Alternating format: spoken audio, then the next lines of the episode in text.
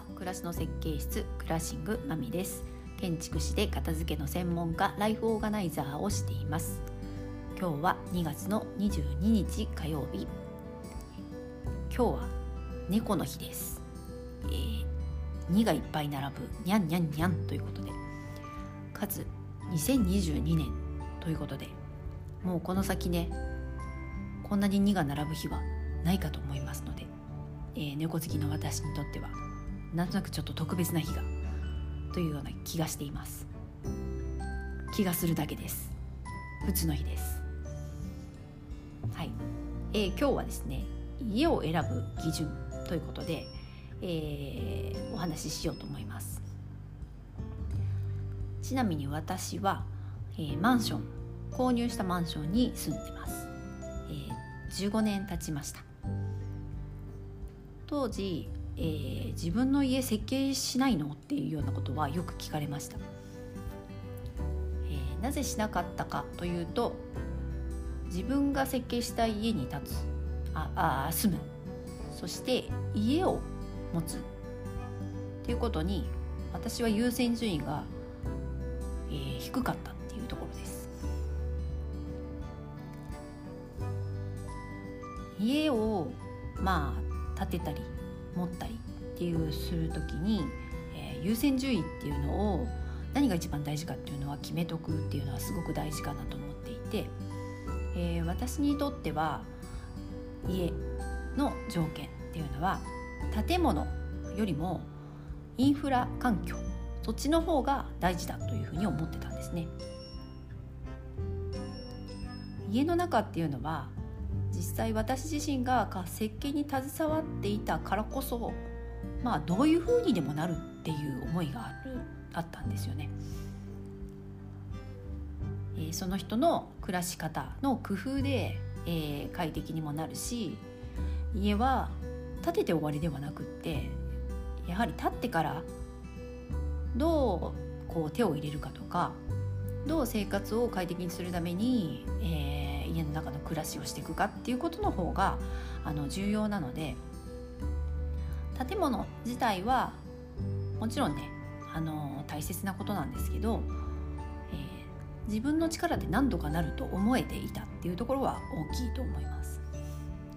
それよりも自分の力と自分の努力で何ともならないことっていうのは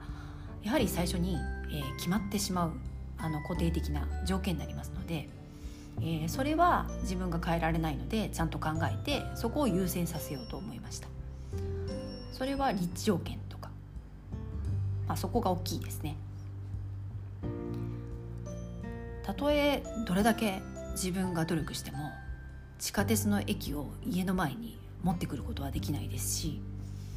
学校を近くに寄せることもできないですよね。えそうした周りの周辺環境というのはもう固定されているものものなので自分の工夫では何ともならないことがたくさんあるのでそういった条件の中で自分が必要なことは譲れないっていう風でした、えー、ですので自分の足で歩いて、えー、駅まで行けることっていうのは結構私の中では大きいことでした。それは多分自分の子供の時のあの体験とか経験もあの影響してるのかなと思うんですが、えー、私は割と便利なところに、えー、子供の時育っているので自分の意思でどこへでも行けたんですね。で自分の子供も、えー、自分の意思で、えー、誰かの手を煩わせることなくいろんなところへ行ってほしいって思ったんですね。まあ言い換えると私が子供の予定で送り迎えとかで振り回す振り回されたくないっていうのも正直ありましたなので子供に、えー、まあどんな風にこう過ごしてほしいかっていうこともちょっと私のイメージの中ではあったのでやっぱり駅に近いこと駅に行けることっていうのはあの大事な条件でした。まあ、それがあの結果良かったっていうのはあのうちの息子は小学校3年生の3学期から、えー、住んでる愛知県から遠い福井県の小学校に、えー、転校しまして、えー、寮生活を、えしてたんですけど月曜日の朝早朝に、えー、駅まで行って、えー、金曜日の夜になると、えー、福井から福井の山奥から自分で帰ってくるっていう生活をしてたのであの本当にこんなことになるとは家を買った当時は思ってなかったんですけど結果自分の足でいろんなところへ行くっていうことをする子供になりました。なんで友達のうちもね、えー、いろんなとこから遠くから来てる子が多いので、えー、東京の友達のうちに遊びに行くとか、えー、京都の友達のうちに遊びに行くなんていうのも、えー、小学校ぐらいの時からしていたので、えー、私が行ってらっしゃいと家で送り出せば、えー、自分で行ってくれる。また、えー、遠くからのお友達も自分で来てくれるっていうようなことがあったので、まあ、すごく良かったなというふうに思ってます。あとは、えー、公共交通機関やそういう公的なものもそうですけどあと災害ですよね、えー、自然災害とかに強いかどうかっていうのもその土地を選ぶ場所を選ぶのにも大事なことかなと思います。あと私は環境そういう自分では変えられない環境で譲れなかったのは日当たりというか眺めですね。1階にリビングだとどうしても、えー、よっぽど広い敷地じゃない限り前を歩く道路を歩く人とか車からの視線っていうのは、えー、なんだかんだ感じるんじゃないかなと思います。もちろんねすごく、えー、広大な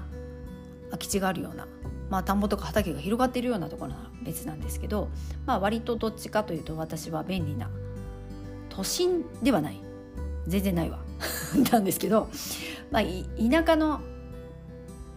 便利な場所？みたいなところに住んでるので、えー、人通りはそれなりにあるし、えーとまあ、そういう、まあ、駅から近いところっていったら大体ね人がそれなりにいるところになることが多いかなと思うのでそうなった時にあのリビングでカーテンを閉めて生活するっていうのが嫌だったんですよね。そういうのもあって、えー、マンションだったらねちょっと高いところに住めばそういう心配ないですし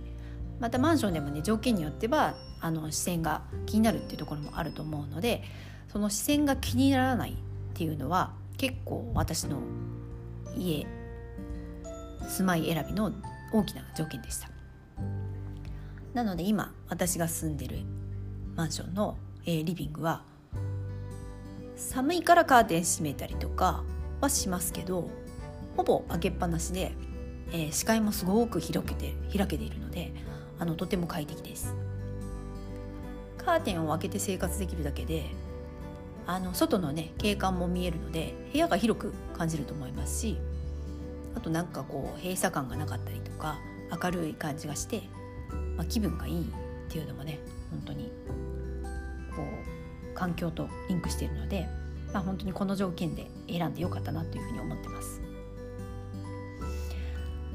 なんで家ってこう場所を決める時っていうのは、うん、買うにしても、まあ、借りるにしてもそうだと思います。えー、何が自分にとって、えー、譲れない条件なのか、まあ、そこは見極めるといいかなと思います。こう今いるとこから学校が遠いのよねみたいなことを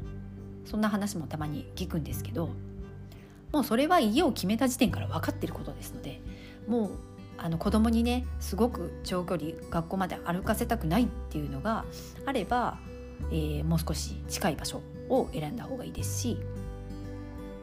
まあ、それでもねどうしても家が持ちたいっていうのが条件でそっちよりも大事な条件であるなら、まあ、そこはあの許容するしかないところだと思いますので、えー、自分が何が譲れないか、えー、何があったら一番満足するかもうこれは絶対嫌だっていうこととかを、えー、ちょっと考えてみるといいかなと思います。はい、ということでこの条件、まあ、このお話はまた改めてちょっと続きもしたいなと思いますのでまた気が向いたら喋ります。はい、ということで、えー、また今度は金曜日の夜になりますが